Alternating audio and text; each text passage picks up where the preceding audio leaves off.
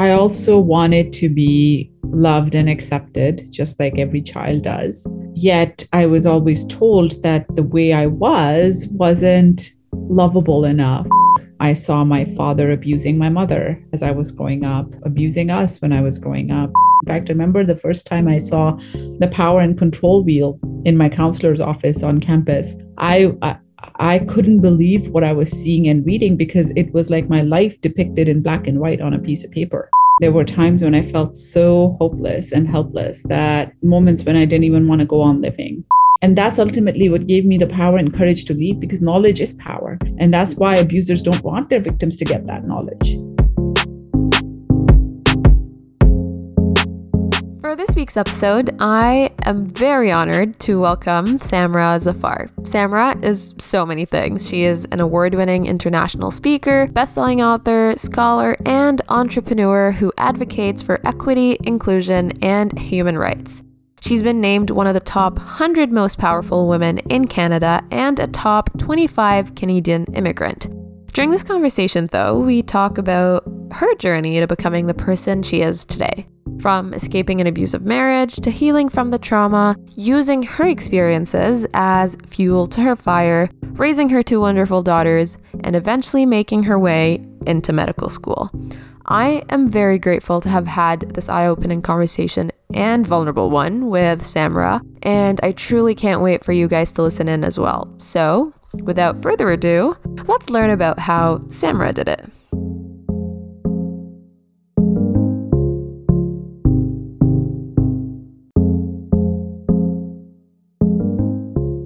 Many emails and several rescheduling attempts later, but here we are. I am super excited and really glad that we made this work. Me too. I'm super excited for this conversation. And I'm particularly excited because a lot of the people that I've talked to so far on this show are already like working on a project right now. And whether that's a personal project, a community project, maybe starting their own organization, writing a book, and all of that. And part of what I do is have the opportunity to talk to them about the experiences they went through as a child and get to explore what it is that brought them to where they are right now. And that does involve getting to know them as a child and getting to know how their childhood experiences changed as they grew up. But in your case, your childhood experiences are already a big part of what you do right now. And you're very vocal about them, which I think is very amazing. And so what I'm excited for is to get a chance to delve even deeper into some of the topics that we might not necessarily be open about as much in our current society and our current ger- generation. Before we do that, I do still want to go back in time. And so why don't you tell us a little bit about who you were as a child? Wow. Um, you know, when I think about my childhood, it I, I think about it as a very confusing time. I was, on one hand, a very ambitious, passionate, driven young girl. I wanted to play cricket with the boys outside because why can't I? I wanted to go to the top university and have a wonderful career and change the world. I was not willing to take no for an answer when people told me I can't achieve something.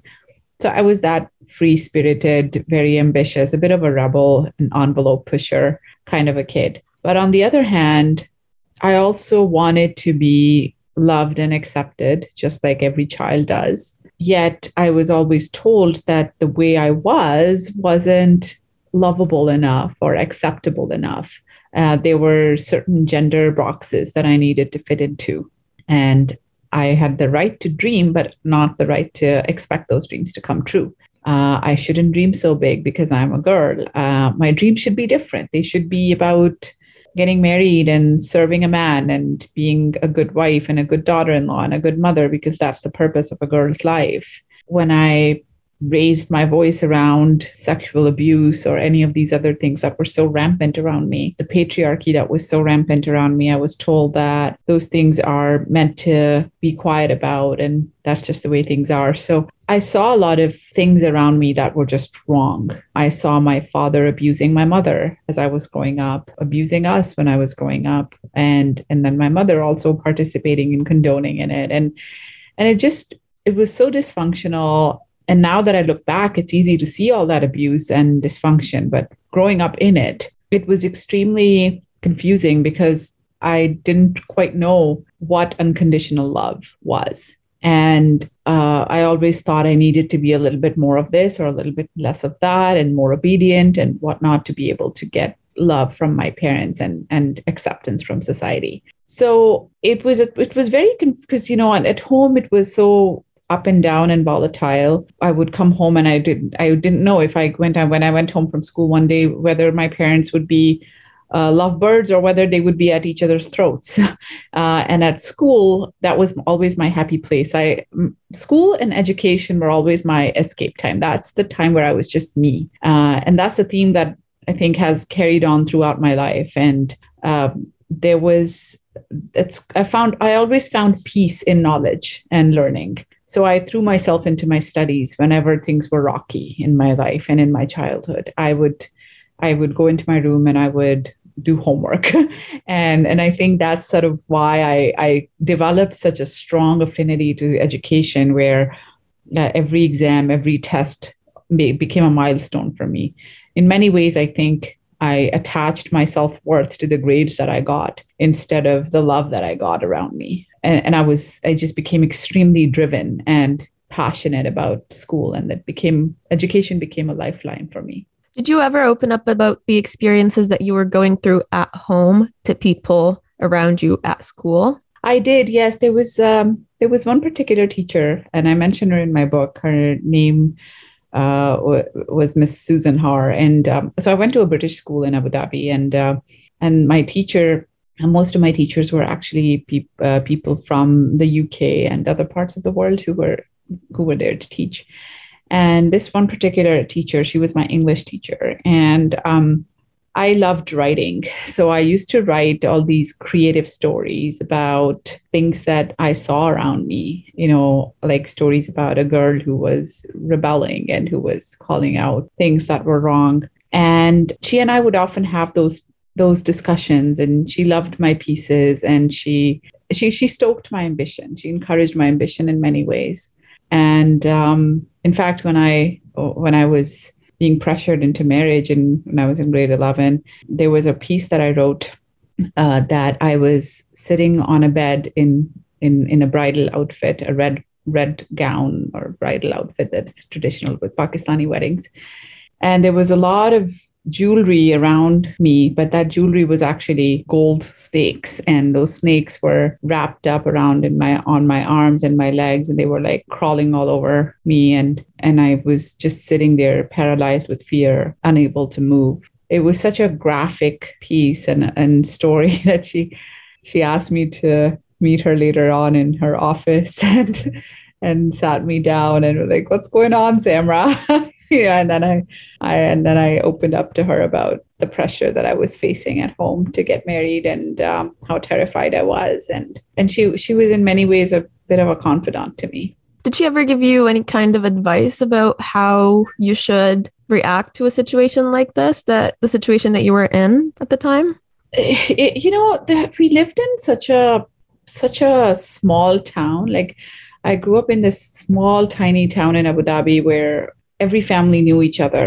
Everyone was in each other's business. And and I'm sure, like, whoever thought what was happening to me was wrong were like, maybe this is just part of their culture, especially in a country like U A E where you're there just for work. And if, if you don't have a job, mm-hmm. you get thrown out of the country. So everyone's kind of living in this way of, like, you know, to each their own, right? And um And and yeah, she and my a couple of my other teachers were, like, kind of shocked, like, what, you're in grade eleven, you have so many years ahead of you, you're so brilliant, you you need to go to school, you need to be in university, like, marriage at this age. So yeah, they were they were certainly shocked, but they really couldn't do much about it. It's not like, you know, here in Canada where you can call C A S if something like this is happening, right? It, there's nothing there. There's no kind, no support. It's parents, and and it's religiously allowed. It's legally allowed, right? So no one can really say something, and and the culture it pretty much accepts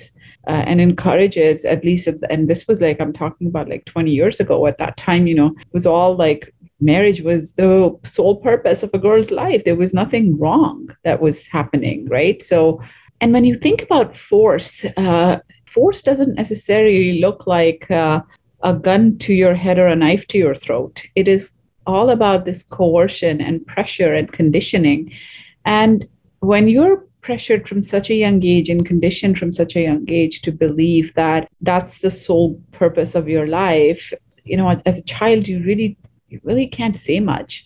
And in my case, even though I never really wanted marriage and I wanted to go to school and I was terrified and inside I was screaming no, but every single person around me was telling me how this is the best thing that ever could have happened to me. And you should be lucky that you got to your real purpose of being a woman sooner rather than later. You're the first girl among all your cousins and friends to get married. What an accomplishment. Don't turn this marriage proposal down. You're going to be ungrateful. You're never going to get something like this again. It, this is a gift from God. And, you know, you should be lucky that you get it. And so who wants to be an ungrateful child? You know, who wants to be that child who is who's saying no and earning the wrath and the displeasure of the family and the culture and the community and the society. So, so I didn't want to like it's so you remember I was talking about how like there's this, the confusion, confusing part of like being true to who I was, which was this ambitious, rebellious young girl were, versus the desire to fit in and be loved and accepted and respected. Mm. And,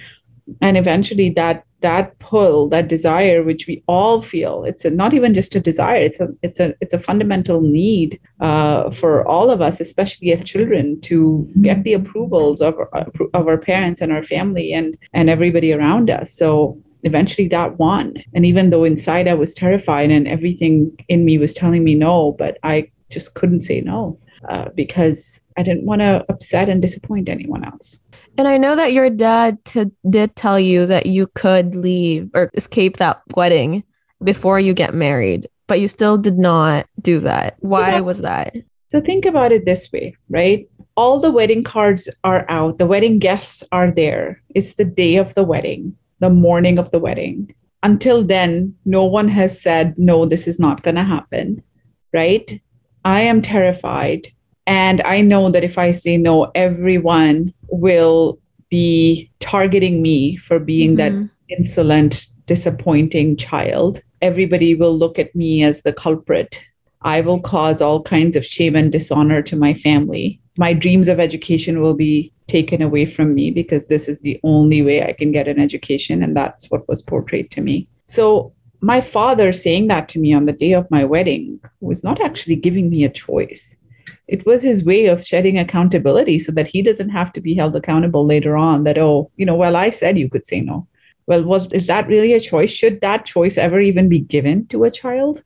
Like, should a child even be put in that position that they have to make a choice like that? A child is not capable of that. They they don't have the the mental capacity and cognitive ability to be able to decide whether they want marriage or not at the age of sixteen, seventeen, right? Like this is the time I should be worrying about school and exams and, and friends and concerts, not whether or not I want to spend the entire, my entire life with a man that I've never met before. So if that was really a, something that was a choice, then, you know, there were so many times before when I said, no, they, that guy, they should, in fact, that never should have even come to me. If if a marriage proposal came, my parents should have simply said to those people, no, our daughter's too young. She can make the choice later when, if, if and when she wants. I should never even have known about it.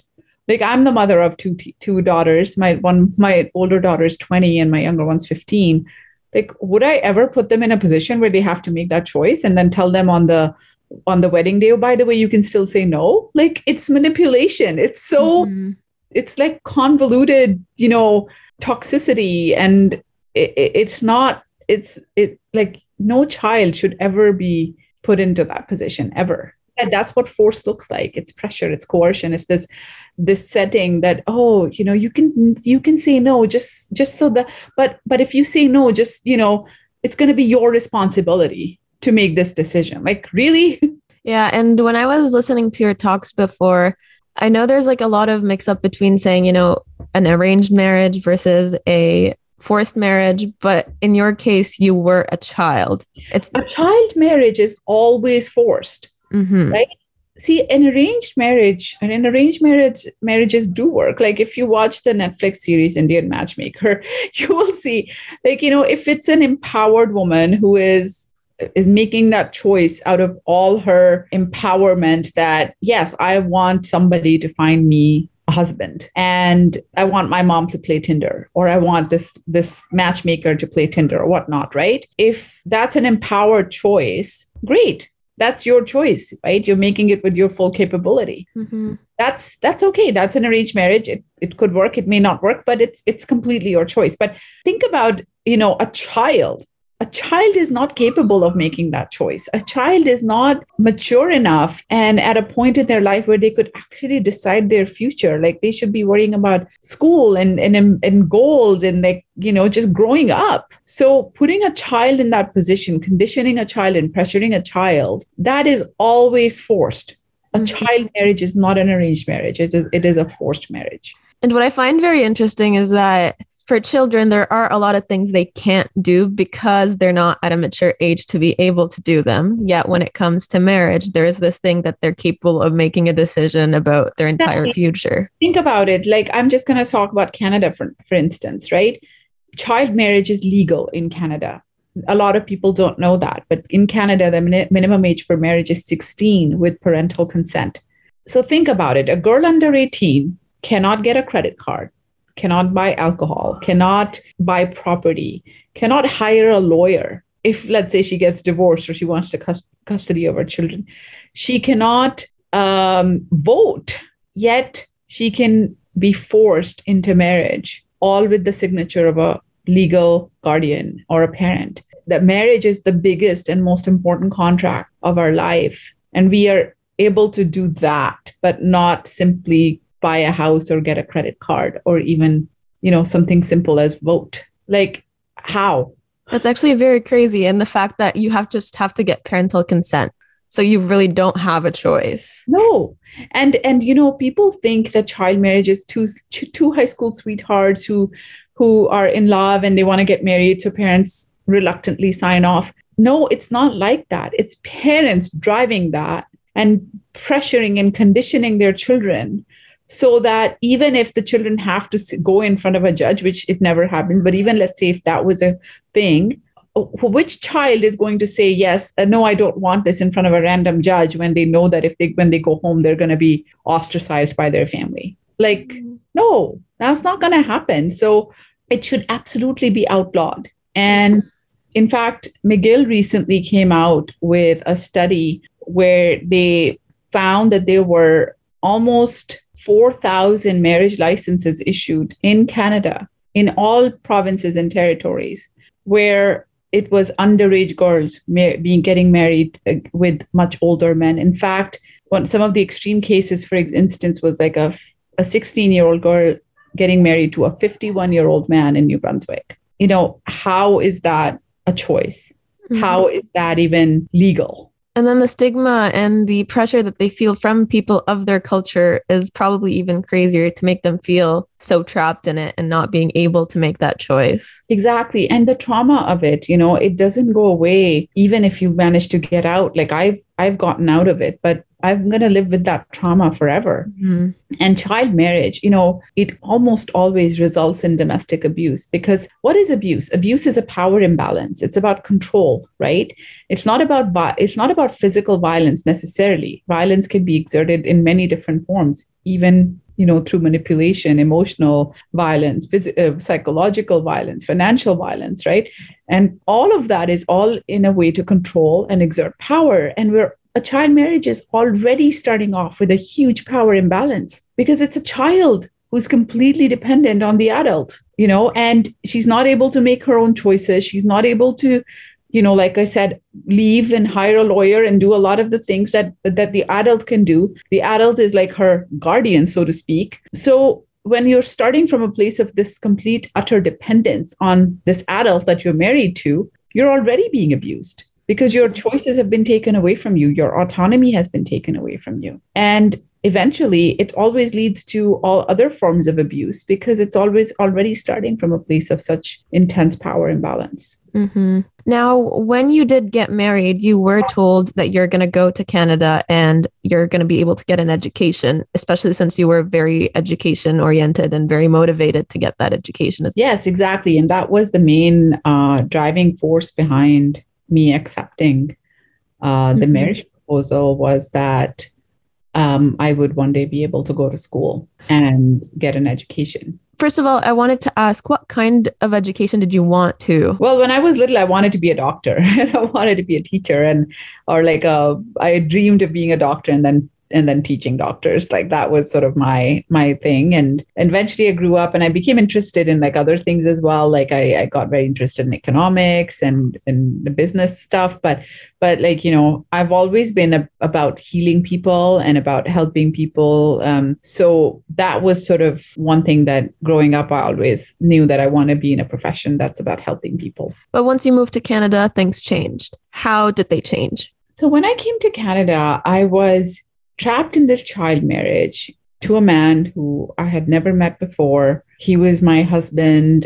I came to a country where I knew no one. I had no support system, no knowledge about my rights or legal or anything at all. Like, you know, I was completely and utterly dependent on him. And then I became pregnant right away because, again, birth control is not something that was talked about freely or readily in in my family. So I had no idea about how to protect myself from that. And I became pregnant. So I became a teenage mom. So it was me, my ex-husband and his parents. We were all living in the same house and his parents condoned that sort of power imbalance and control. And, and I was told I can't go out of the house. I cannot make any friends, have any agency or autonomy or anything because I, I should be at home and I should be a good wife and a good daughter-in-law and a good mother. And and uh, I tried very hard for a long time to be that person because, again, you know, when I was talking about this need to fit in and to be accepted and respected, so that need for approval was so strong that I wanted to somehow convince my new family of my worth. And I tried to do whatever they would ask me to, and so that maybe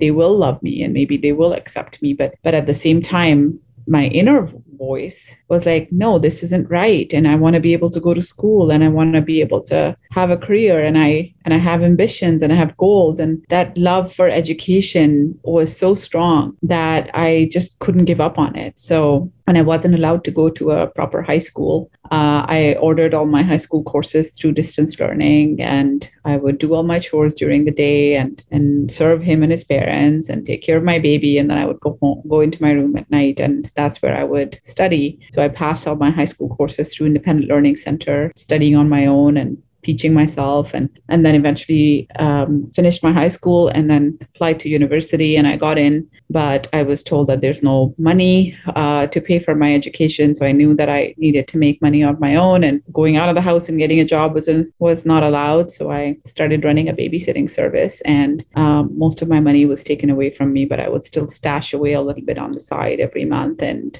And that's eventually what allowed me to save up a little nest egg that I needed to pay for my first year tuition fee as a part-time student. Um, so it took a, a long time, ten years of lots of hard-fought battles to be able to finally go to university. And that's what my when my world started to change. But during those ten years, especially the first five years of marriage, were so dark. And there were times when I felt so hopeless and helpless, that moments when I didn't even want to go on living. And I had to keep that hope alive somehow. I would once in a while stand in front of a mirror and practice my graduation speech that I would one day deliver, even though there was no hope of ever being able to go to university. But I, I knew that I needed to somehow keep that hope alive, even when doors were being shut left, right, and center, because I felt like if I stop believing in my dreams, then who will? During those five years, did you ever have anyone that you could go to or talk to about what you were experiencing? No, no one. And then I know that you've went into it back and forth and tried to escape several times, but what is it that made you decide that I just need to leave? This is it. I can't take it anymore. It was um, ultimately when I started university, like I said, after ten years of marriage, and uh, by then I had two children. And that was the first time in my life that I was being treated with admiration and respect and kindness for the very things that I was ridiculed all my life for: my ambition, my goals, my dreams, my education, my intelligence, my individuality. And it was the first time in my life when my outer world actually complemented my inner world rather than conflicted with it. You know, like uh, I, I, I thought, wow. So the fact that I'm smart, it means that I'm not abnormal. the fact that I'm ambitious, it, there's nothing wrong with it, because from such a young age, I was always told that who I am made me unworthy of love and acceptance. And here I was being accepted and loved by my professors, my friends, my new peers in school, treated with kindness for who I was, instead of being told that I was worthy of being abused. And and that started to shift my inner world a lot. It started to shift my patterns of thinking. And uh, one day I stumbled upon the Health and Counseling Center on campus, and I started going for counseling, and uh, I learned about my rights in this country. And as a Canadian, as a woman, as a human being, I started to learn about my options and, and the cycle of abuse. And eventually, the biggest motivating factor for me was that I didn't want my daughters to grow up believing that that was normal. I didn't want them to be caught up in that same cycle that I got caught up in. And I wanted to give them a life where they could have every opportunity. And that's ultimately what drove me to leave. What I find very interesting is the fact that it was only when you were able to see what's happening outside the bubble that you were in, that you were able to realize that you were not being treated the way you should be. And that shows how you had to leave that commun- that circle to be able to see that. And I don't think a lot of people might necessarily get the opportunity, because you did say that you weren't allowed to go out and you weren't allowed to see those things. And that was, I think, for a reason. Oh, absolutely. In fact, the biggest tool that abusers use to control their victim is isolation. Mm-hmm. And they want to isolate their victims so that the victims will not learn about what's out there. Because if you learn about what's out there, you're going to leave, right? But the abusers, they make you believe that this is the best you can get. This is your entire world. There's no other options. And a lot of victims stay because they don't know what's out there. So for me, I never had any master plan of leaving the marriage. All I wanted to do was go to school. But the fact that I didn't give up on my education became the catalyst for me to be able to leave the marriage. Because mm-hmm. when I went to school, that's when I started learning about my rights. I was exposed to the outside world. I was like, wow, it's not as bad as I, it was portrayed to be. And I started learning about abuse, and it was wrong, and the cycle of abuse. In fact, I remember the first time I saw the power and control wheel in my counselor's office on campus. I, I I couldn't believe what I was seeing and reading, because it was like my life depicted in black and white on a piece of paper. This is exactly how my life was. This is exactly what I go through on a day-to-day basis. How do they know this? And it, it everything that I'd been internalizing for all those years, that I was wrong, there was something wrong with me, I was flawed, blah, blah, blah. It kind of became this external thing that had a name. Mm-hmm. It was abuse, and it was not my fault, and it was not okay, and it was not normal. And that's ultimately what gave me the power and courage to leave, because knowledge is power. And that's why abusers don't want their victims to get that knowledge, because then they would leave. So ultimately, isolation is, is the biggest tool. That's why it's so important to break those cycles of isolation and to build connections with the community, and, and for people to reach out to people, to people who are trapped in those situations, because otherwise it's, it really does become impossible to leave. Mm-hmm. Now, you do say that obviously you did have your first child at a very young age. And so she was a part of a lot of the experiences that you did go through. Did she have any instances where she came up to you and, you know, shared with you something about what she's seeing? And how did that affect you? Oh, yes. Many, many times. Um, in fact, she was eight years old one time. I remember this so well, when she said to me, "Mom, are you staying with Daddy because of us? Then please don't do that, because we won't be happy until you're happy. It's okay if we have a smaller house and a smaller room, or if I have less toys, but maybe we'll be happy if we're not here anymore." And she saw that from a very, very young age. And, and that's why, like, I do so much work around child mental health, and a lot of it stems from what they're exposed to as young children, and exposure to domestic violence is a form of child abuse. And, and I always say to victims, especially women, like, don't stay for the sake of your kids, leave for the sake of your kids. And why do you think there's this thing where a lot of, you know, women feel like they need to stay for the sake of their kids? It's a few things. First of all, it's this idea that society has ingrained in us that children need two parents. it's this idea of a single parent family being a broken family. And it's so convoluted because what kids need for a healthy upbringing is not two parents. They need love and support and nourishment and healthy relationships, even if it is just with one parent. In fact, it's much more damaging to children to grow up in that environment. And that psychological damage sometimes doesn't manifest until much later in life. So it's this, this cultural idea of what a family should be that is very, very toxic. Also, this idea that, you know, no matter what, it's family. You you stay together. And it stems from, you know, even when you look at parents or siblings, it's like, oh, blood is thicker than water. No matter what, you should always have relationships with your family. It's such a toxic idea. You know, a lot of times parents are abusive to children, but kids feel pressure to to still have relationships with their parents. I've had, I've struggled with it so much. My mom is very toxic to me and very emotionally abusive to me. And I've had a very hard time. And even now in, in this age in my life, to be able to set those boundaries with her and cut her out from my life. Because again, you know, society is all about, like, if you look everywhere um, around you, is like, mom can do no wrong, dad can do no wrong, you know, all that sort of, uh, all those notions, because we put parents on a pedestal, we put spouses on pedestals, we put pressure on our children to conform and whatnot. And also traditionally, I think, you know, women have not been the primary breadwinners of homes and families. And, and now things are changing, uh, but it's still going to be all a long time, I think, you know, before we're actually achieving gender equality. And in certain cultures, we're we're way behind. so so this idea of a woman being able to take care of her children and live a life on her own is so alien. In fact, it's scorned upon. An independent woman is is almost like a source of shame. And I know I faced that a lot from my family and from his family. And as if I'm done something completely so wrong and sinful by leaving my marriage, and I'm living independently, so I must be a shameless, you know, promiscuous, um, bad woman.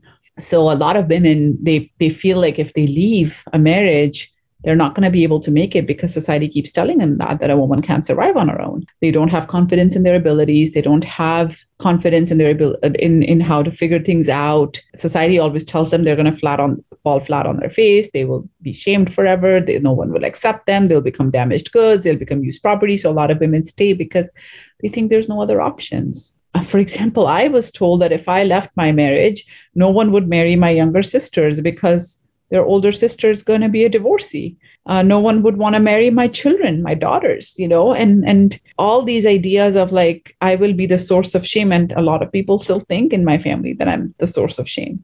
So now I've kind of grown a very thick skin to it. In fact, I use it as fuel to my fire, but it's very difficult to get to that place. It's been a lot of pain that I've gone through to get to a place where I am today. So, and it's very understandable that not a lot of women want to do that. It's very sad to think that that still happens right now, that if someone in the family does that, then everyone else is going to uh, suffer from it. And so that person feels obviously trapped. There is no way to go out of that. Yeah, absolutely. In fact, it's like this, this sort of notion that if you say something or if you leave or if you raise your voice, you're going to not just set yourself up for failure, you're actually bringing the whole family honor down. And honor is so deeply tied to a woman's way of dressing and her ability to have children and her marital status and all these other things mm-hmm. that are about gender role. And that honor has nothing to do with who she is as a person. So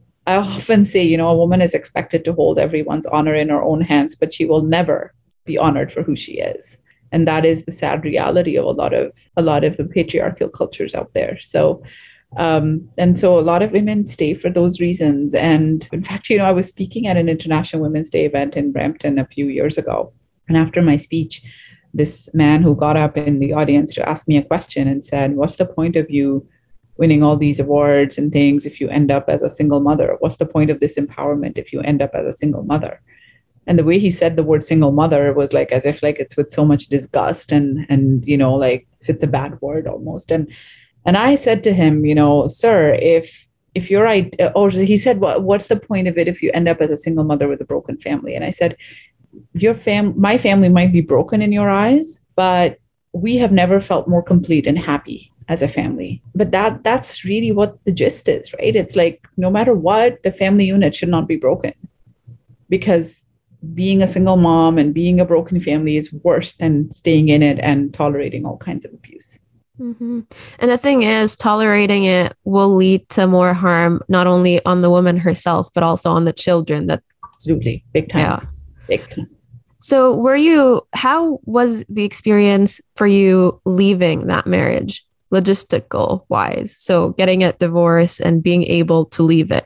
It was very difficult. It was uh, like when I left, Uh, I did report my ex-husband to the police, and he was arrested on four counts of assault and eventually pled guilty. But during that whole process, I had no support, and I wasn't getting enough child support. I had to take him to court, um, which I didn't even have money for. And eventually I had to settle for less than what I need, what I deserved. And I was, in the meantime, for two years after I left, I was living in poverty, and I was working four or five minimum wage jobs on campus at a time to make ends meet, even selling butter chicken and biryani to fellow students, and and um, and going to school full time, raising my daughters, and dealing with all the shame and cultural backlash that was being subjected towards me. So all those things were very, very debilitating and toxic, and often felt like, oh my God, how am I going to survive, and how am I going to move forward? And there were many moments when I felt like maybe everyone's right and I should just go back. But it was it was my daughters when I saw them, and I'm like, no, I got to keep going for them.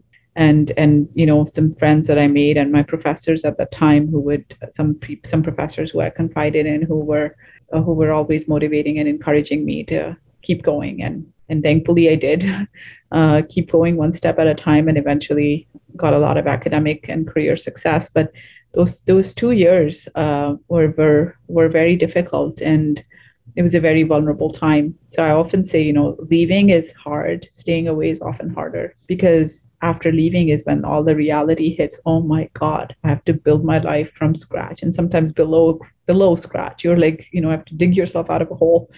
And um, and it's very, very difficult for anyone, and especially for me as a somebody who didn't have an education at the time, and no income, no family, no friends, no job, no support system.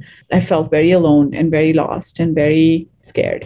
Mm-hmm. And obviously, I was going to ask before that, did you have any backlash? But obviously, your family wasn't okay with it. His family wasn't okay with it. Oh, it was it was horrible. It was. Uh, Uh, like his family spread rumors about me everywhere in Mississauga that, um, or among the whole Pakistani community in the G T A, that I was promiscuous and I was sleeping around and I ran away with someone. Random people would call me and ask me, oh, we heard you ran away with someone. Is that true? I was being sexually harassed by men, married older Pakistani men who thought I was fair game and used property because I was divorced. So they could They could say whatever they wanted to say to me. Like, I would receive random phone calls from men, and, and I don't even know where they got my number from, about like hanging out and going out on dates and things like that. And I would, I was so scared. I remember I went to campus police all the time, and I'm like, can you please do like a lot of patrols around my area of campus housing? Because I was so afraid. In fact, living on campus housing gave me a lot of comfort during those days, because, you know, it felt like more secure than living, you know, outside in the in the in the city. And just like uh, just a ton of backlash, even from my own family, and people calling me a failure. My own my brother-in-law once called me and said, "What's the point of you winning all these awards and scholarships if you failed at the real purpose of being a woman? Shame on you." So there was a lot of that from my family, his family, and the community, and and there still is. You know, it hasn't gone away. And I think now I've I've just gotten to a place where I don't take it to heart, but it's still there, because what I'm doing and the life I'm living is is so alien. You know, good women are supposed to stay quiet and submissive and silent and subservient. Uh, and I'm redefining that, or hoping to, at least. Do you think your daughters ever face anything because of what you have gone through? Oh, yes. Uh, yes, there have been there have been incidents. Like one time when my daughter was, I think, in grade six, my younger one, one of her friends said to her that I can't be friends with you because your mom is going um, to hell, and so are you.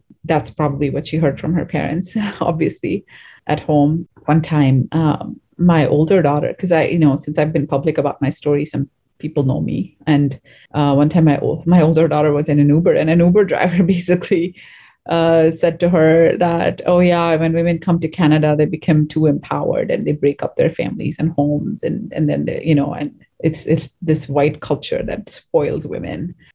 My ex-husband said to my daughters, or his daughters really, that um, women are only good for the three C's, cooking, cleaning, and caring for their families. And, uh, and the fact that your mom's doing so much is makes her a bad woman. Don't be like her. So uh, it, it it comes a lot. And I have tried to shield and protect them from that as much as I can. That's why I don't mingle with the Pakistani community at all in, in Canada. Uh, I try to stay away from all those kinds of cultural events and things. And all my speaking and my and my work is all very mainstream. And um, I just, I'm very selective about who I hang out with and who I surround myself with. And, but it still gets through, you know, and we talk about it. The good thing is we talk about it a lot and we dissect everything. And now we've learned to laugh at it a lot. So we just kind of like, oh my God, can you believe that person said this? That's so funny. That's so, you know, that's so um, convoluted. And, and I think the fact that they're able to see that and, and talk to me about it, I'm sure it hurts. And it hurts because it comes from their father a lot. And like for me, it hurts because it comes from my mother. Uh, so when it comes from people that you want uh, approval from or people that are your parents, of course it hurts.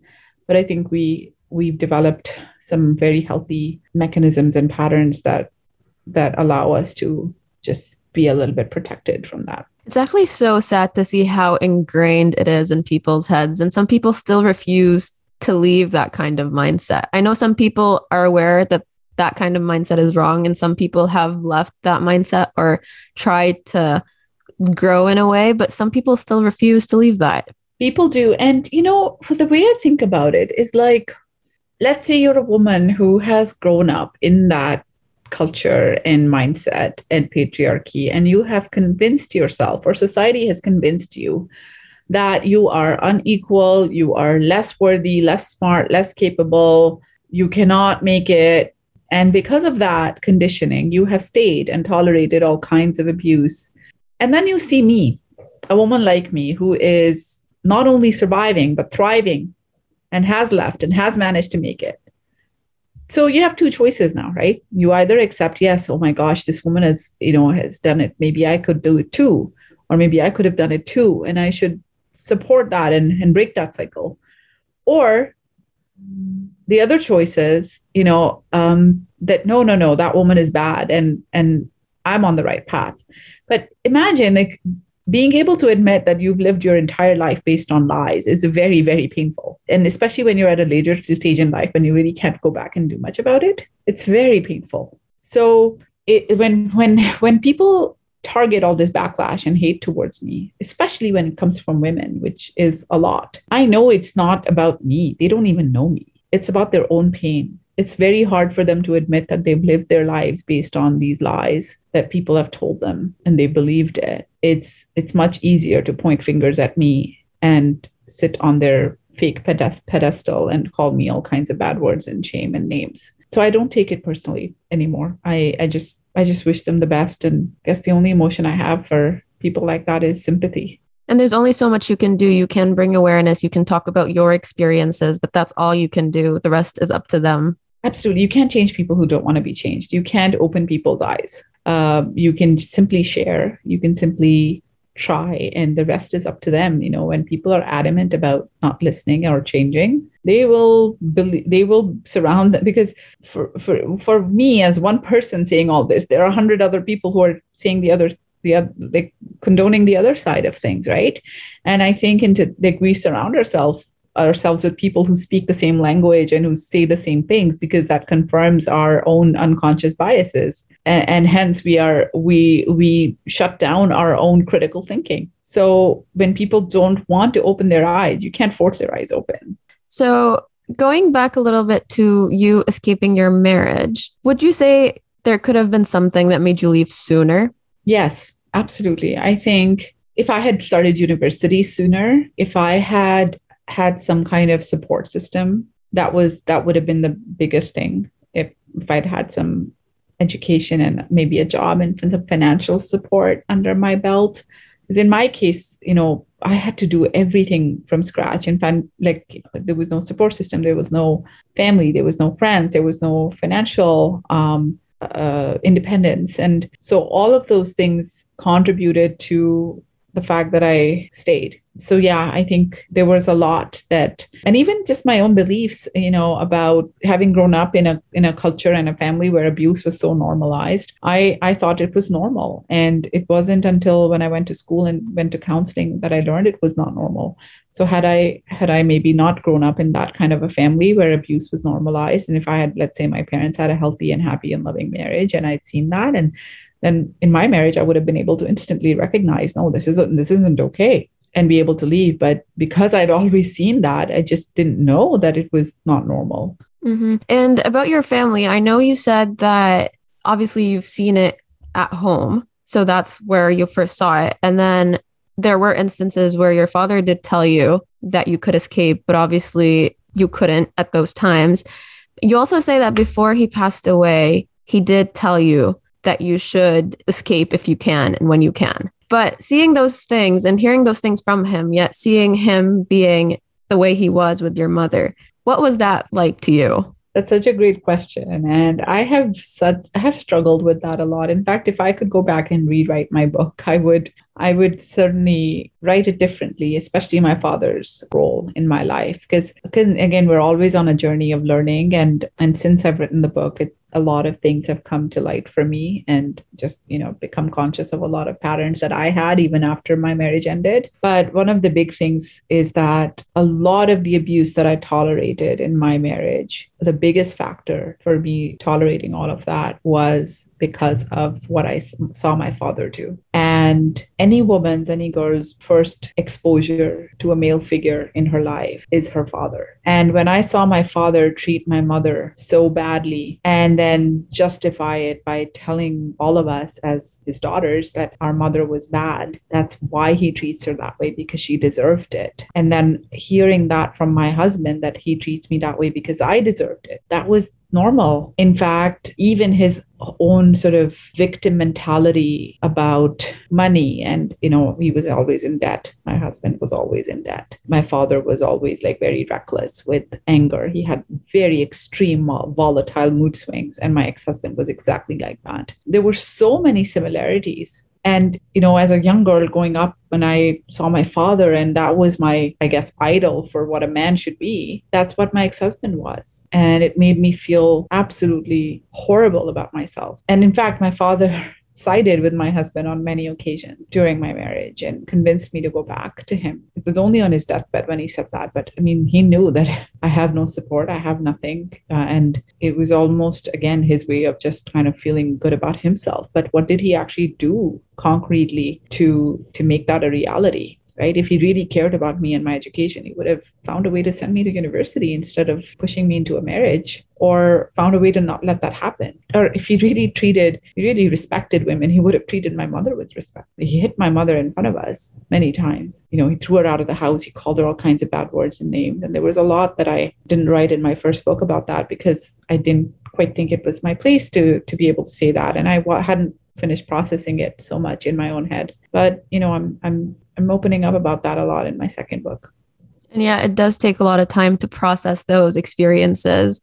How do you think we can explain and introduce to younger gener- and teach younger generations what signs of manipulation and abuse of that kind look like? Because I don't think a lot of people are aware or are able to recognize those signs. Oh, absolutely. I think there's a big gap of knowledge when it comes to that, because a lot of times we look at abuse and we want to do damage control because the abuse has already happened. And now we want to like go to therapy and we want to, you know, heal from it. But if you're just doing that, we're not going to change those numbers and statistics. You know, one in three women, in fact, that's an underrated statistic. So more, almost half or even more than half of us face some kind of violence in our lives, especially intimate partner violence. And in some cultures, it's almost like it's, the numbers are st- staggering. So if you think about that, like, you know, we're not, if we're just going to keep doing damage control, we're not going to bring those numbers down. We have to be preventive about it. We have to be proactive about it. We have to teach our boys how to respect women. We have to teach our girls how to stand up for themselves and what healthy relationships look like, and be able to identify the early signs of abuse if they find themselves in those situations. You know, if somebody says, I love you to you in five days after meeting you without even getting to know you, that's not romantic. That's a red flag, contrary to what it says in romantic movies.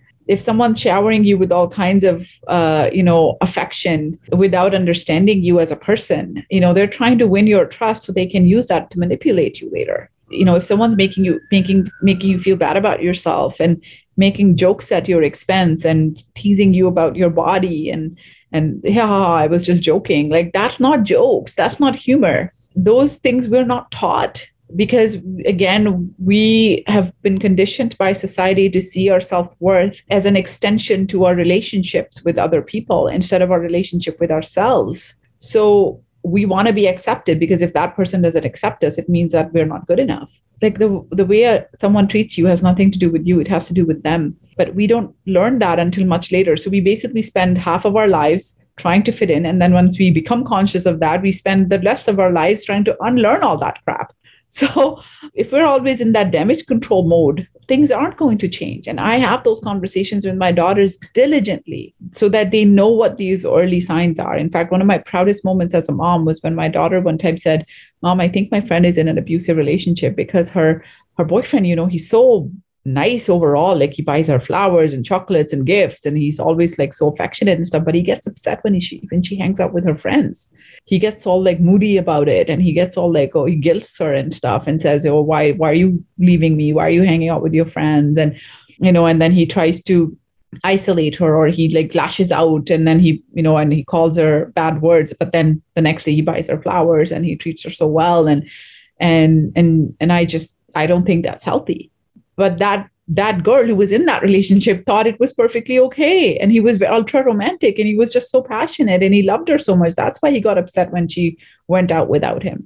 And that's not love. That's isolation. And um, and the fact that my daughter was able to recognize that was huge for me. And it's and it was as a result of me having those conversations with them on a regular basis. Yeah. And I think that's a conversation that a lot of parents needs to need to have with their kids. Even if it's not something that happens in their family, it does not mean that it might not happen to their kids. And also, I was going to say how we always think of violence and abuse and, you know, and manipulation in physical ways, but it's also the words that we use. People yeah. undermine how strong words can be. Absolutely. People do. And in fact, those words and non-physical abuse actually leaves deeper marks on your soul, because the marks on your body will heal. Uh, the marks on your soul last forever. Mm-hmm. I was physically abused. I don't even remember those incidents much anymore. But what I do remember and still struggle with is that negative talk in my head, which is telling me that I'm not good enough, or I'm not smart enough, or I'm a failure, and all those kinds of things. And the imposter syndrome I struggle with as a result, the anxiety that I struggle with as a result. And that non-physical abuse is often far, far more damaging than physical abuse. Sometimes the physical abuse never happens, and a lot of victims think that it's not abuse because he's not hitting me, but it still is. In fact, it's it's so damaging and so toxic, because like I said, abuse is not about slaps and kicks. Abuse is about power and control, and people mm-hmm. And control can be exerted in many ways. Moving a little bit forward to covid nineteen times, I know, and I think we've all heard about it, domestic violence has drastically increased in those times. And that's partly because of things like isolation, uh, financial instability, and all of that. Knowing what you have gone through in the past, going through this again th- in terms of isolation and things like that, do you ever get any flashbacks into what you've experienced before? Yes. And that's just such a great question. In fact, in the beginning of the pandemic, um, I was having a lot of anxiety. And there was this one time I remember I was doing my hair and, you know, in my bathroom in downtown Toronto, living on my own. It's been ten years since, you know, I've been left, I've left my marriage, et cetera. And then I'm doing my hair in my, and suddenly I have this flashback of this one incident where I'd gone with my ex-husband to the mall. To, we were in the dollar store in Dollarama, and he forced me to wear the hijab, and a, a little bit of my hair escaped from my hijab, and he got so upset with me. And when we got home, he he hit me quite a bit. And suddenly that that image came to me, and it was so vivid, as if it's happening now. And I couldn't breathe. And I started to like just feel like I'm in I'm I'm, I'm just running out of breath. And I and I and, and that fear and that intense anxiety and apprehension just kicked in, and I was like, what's going on? And then, and then those, those few days, I mean, a bunch of other things happened. Like, you know, I, I ordered takeout once and my favorite pasta from Taroni. And suddenly I started hearing my mother-in-law's words in my head that like about guilting me and shaming me for having choices and desires, and as if by And, and that I'm selfish for ordering food for myself and wasting my ex-husband's money, even though this was my money, and, you know, uh, and I couldn't figure out what's going on. I'm like, why am I like suddenly remembering things from like twenty years ago, right? And and I scheduled a session with my therapist, and he said something to me that was so profound. He asked me, Samra, when was the last time you were isolated and you were told you can't go out of the house or meet your friends? And I was like, it was in my marriage. He's like, yes, that's what's happening, even though your mind knows cognitively, you know, that this isn't the same situation, but your body is reliving the trauma because that was the last time this happened. So our body carries that. We don't move on from trauma, we move on with it. And the pandemic has been especially hard on women who are in abusive situations because, again, like I said before, isolation is the best friend of an abuser. And right now, isolation is the norm. A lot, and abuse has been escalating in frequency and in intensity. Uh, in fact, in across Canada, there are reports of domestic abuse rising as much as four hundred percent in parts of the country. And it's not just about the victims, even survivors are having a hard time. You know, like for me, it's been ten years, but I had a hard time, and I know others are too. So it's definitely been challenging. And having gone through all of this, how are you and your daughters healing? We are big, big proponents of therapy. So all of us are in individual therapy as well as family therapy. We talk a lot about our feelings very openly. We hold space for each other. We are always checking in with each other. How are you feeling? How's it going? You know, what's the anxiety level today? No, it's a very normal conversation in our home to be able to talk about anxiety and how we're feeling, and oh, I had a panic attack today, it wasn't great, like that. Those are some of our dinner table conversations. So and and I and I'm and you know it, it's it's really good to be able to talk about our feelings and our mental health very openly with each other, because we support each other. And there's something we have as a family, the three of us, that um, whoever needs support, we put that person in the middle, and then we hug them from each either side. So for example, if I'm having a bad day and I'm having anxiety and I'm very open about it, like, yeah, I'm just feeling a lot of anxiety today, or something happened, or I'm just feeling off, right? So both of them would come on either side of me and hug me, and then it's going to be a mommy sandwich. You know? That's so wholesome. And I love how you're talking about it. I think that's so important, especially because a lot of the times we feel like we can't talk about it, or we shouldn't, because, you know, I'm the only one experiencing and no one will know what I feel and how I feel it. And so by being able to talk with each other about it, and I know that this will greatly play out in the relationships they develop with others. And so it's very wholesome to see it. Yeah, absolutely. And I think if we can't lean on our core support system for support, really, then I don't think we should have people in our lives, uh, at least as part of our core family, who are toxic and, and not good for our mental health and well-being. So I try to role model it for them. And I certainly have come a long way from the kind of parenting model that I grew up with, which was like parents can do no wrong and they can't have weak moments and parents are always perfect. And that's what my parents always portrayed, even though they were horrible parents. So in my case, like I'm always like, no, I don't want to be perfect. I want to be human, because they're human. I don't want to set up set impossible standards for them that they think that anytime they have bad feelings or they're less than perfect, that they're, there's something wrong with them. No. So I'm very open about how I feel, and that makes them feel comfortable about sharing their feelings with me. And a part of your openness also took place when you wrote your book. And I know how you talk about how obviously it wasn't an easy thing to do, because you had to, in some way, relive a lot of the experiences that you went through. Did your daughters read the book? My younger one did twice. My older one hasn't yet. And, and the reason for that is my older one saw a lot of that abuse. So she's had a much harder time with it. And she struggled with P T S D and depression because of what she saw. So it's it, it can be very triggering for her. So we just decided as a family, that she won't read it for now. I mean, I'm sure one day she will, but my younger one has read it and it was hard for her to read as well. But uh, she was more curious, whereas my older one was like, this is going to be horrible for me right now. So your younger one obviously didn't get to experience as much as your older one did, but how did it feel for you knowing that she not only got to read about what happened, but also get an insight into how you're thinking and what you're thinking?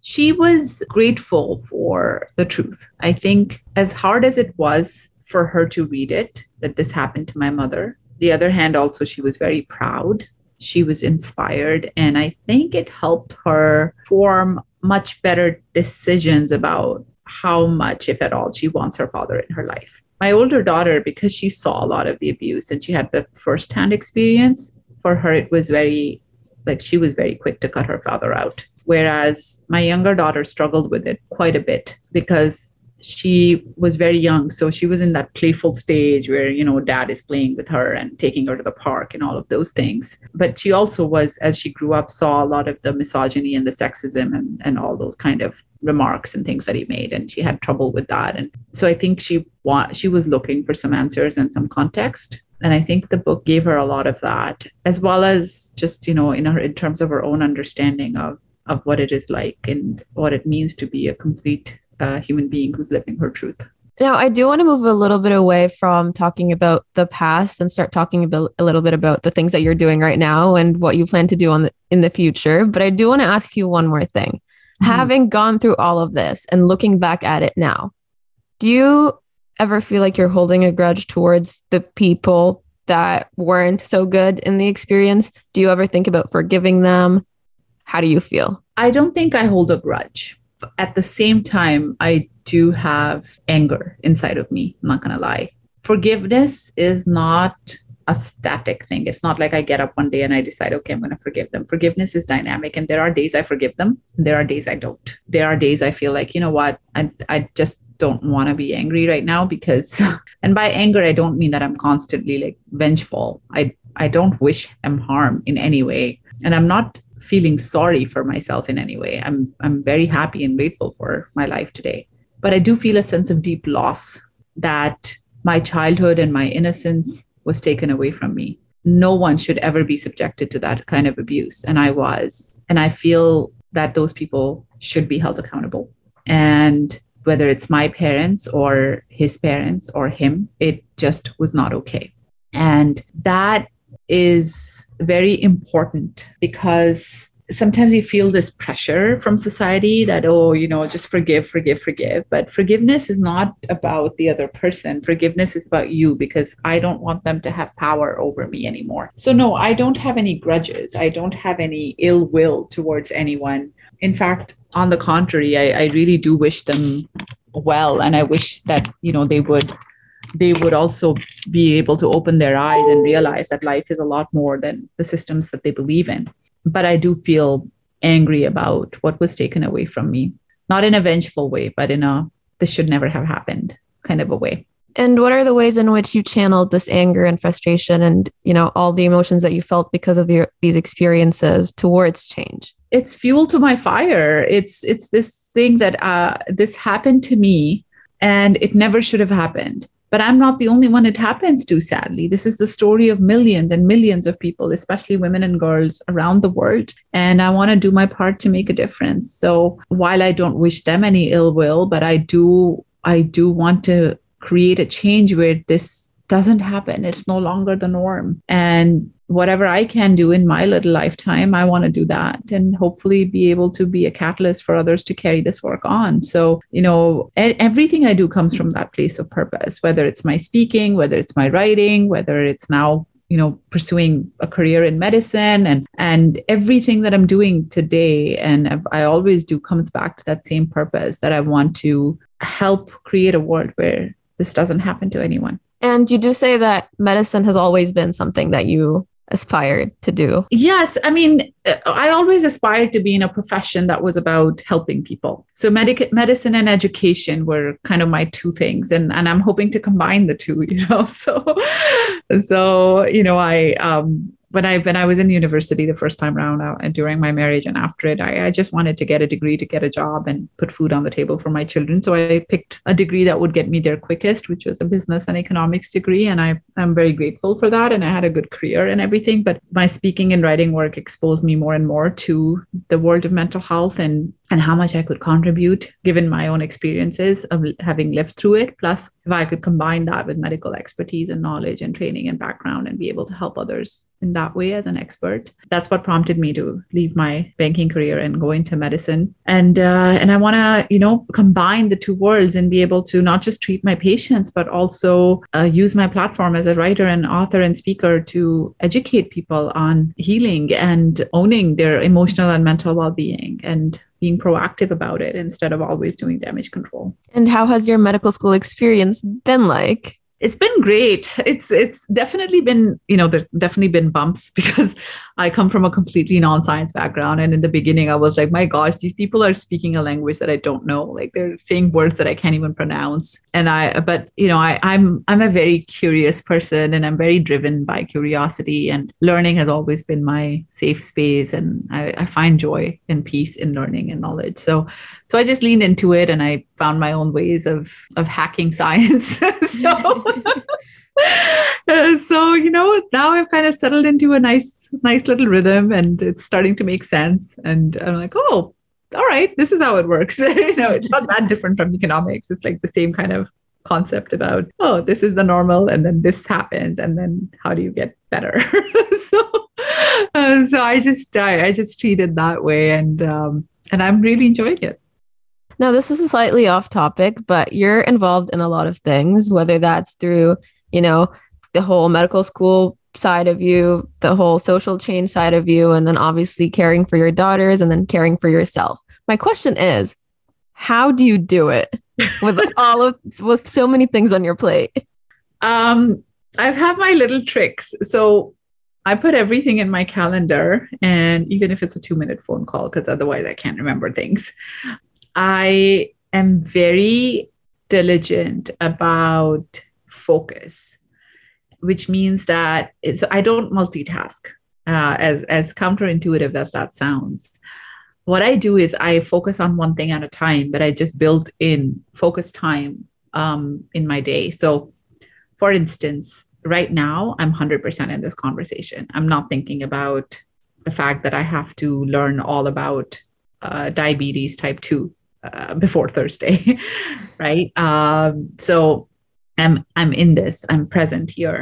When I'm with my kids, I'm with them. When I'm with my partner, I'm with him. When I'm uh, and when I'm in school, I'm completely with school. Like yesterday was a very busy day for me with classes and everything. And uh, and and and my partner knew that, and I didn't text him the whole day. He was he was like, yeah, I know Monday's your crazy day, right?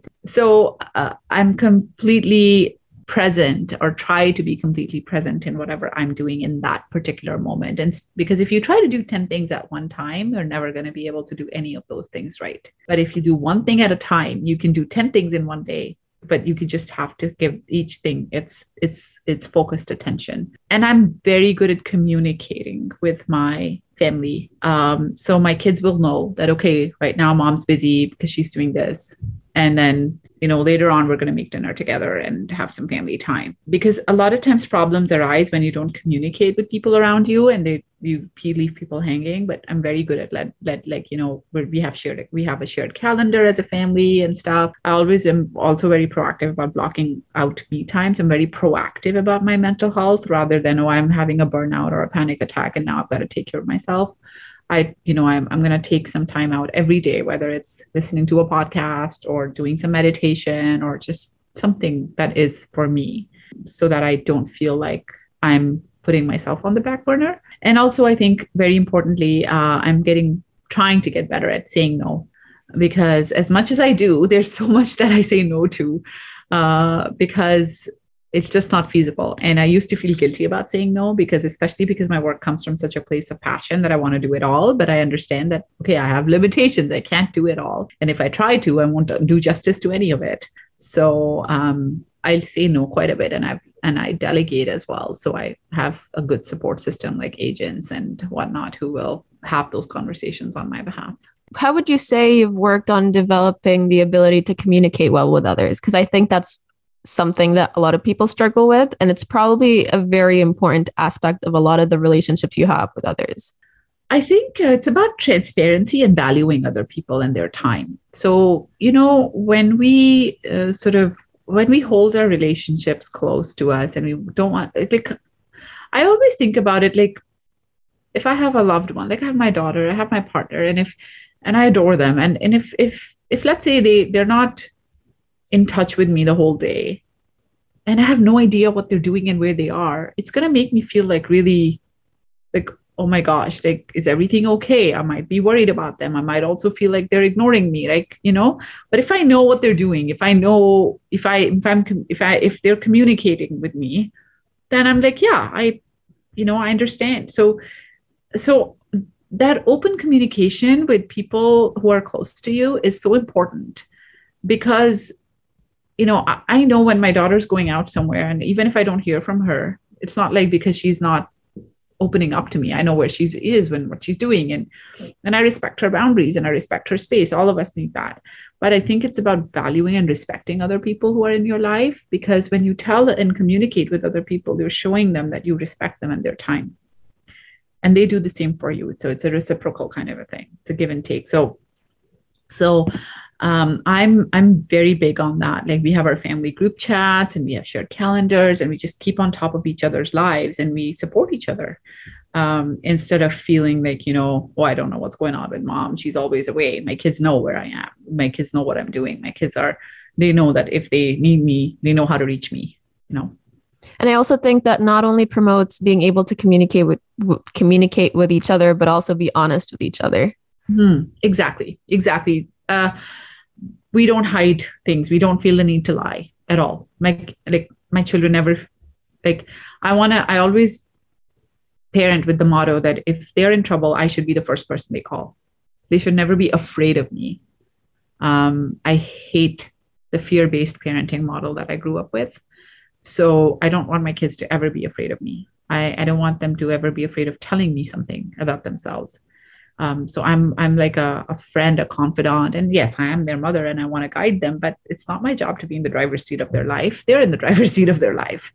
Uh, my job is to support them, to be the best version of themselves, not myself. So um, and they know that. And, uh, and you know, I think having that honesty and openness with each other uh, develops trust, and it develops faith, and it develops, you know, that camaraderie and family bonds, and they go a long way. And that's a big reason why I'm able to do all what I do, because uh, I have such a robust support system around me. And that's so valuable, because I know a lot of people who are afraid to go back to their family when they're in trouble, when in reality, you should be able to feel comfortable to go to go to the people that care about you, to tell them about those things that are going on. And it's so nice to see that you're doing that with your daughters. Yes, exactly. My hope is that, you know, they they know that I've always got their back. So moving a little bit into the future, where do you see yourself going next? What do you hope to achieve? Well, I mean, I'm very dedicated currently to my medicine and um, and my med school. So that's another two years of med school and then residency, hopefully into psychiatry.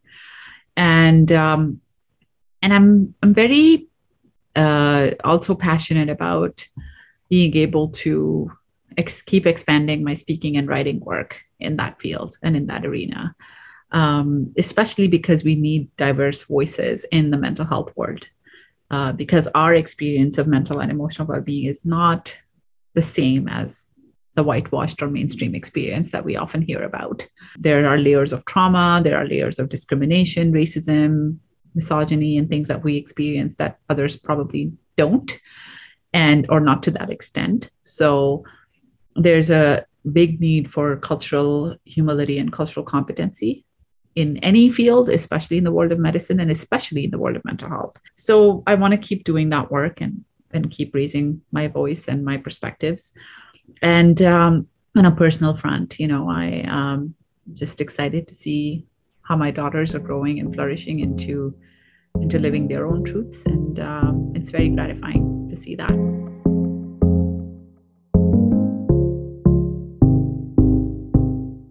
And that wraps up our episode for today. I really hope you guys enjoyed it as much as I did. Don't forget to subscribe to the podcast on Apple Podcasts or Spotify, where you'll be the first to know when each episode is released. It would also mean the world if you could leave a rate and a review. You can also feel free to follow on Instagram at H T D I Podcast, or send me an email at H T D I podcast at gmail dot com. I would love to hear from you. Thanks again, and I'll see you guys in the next one.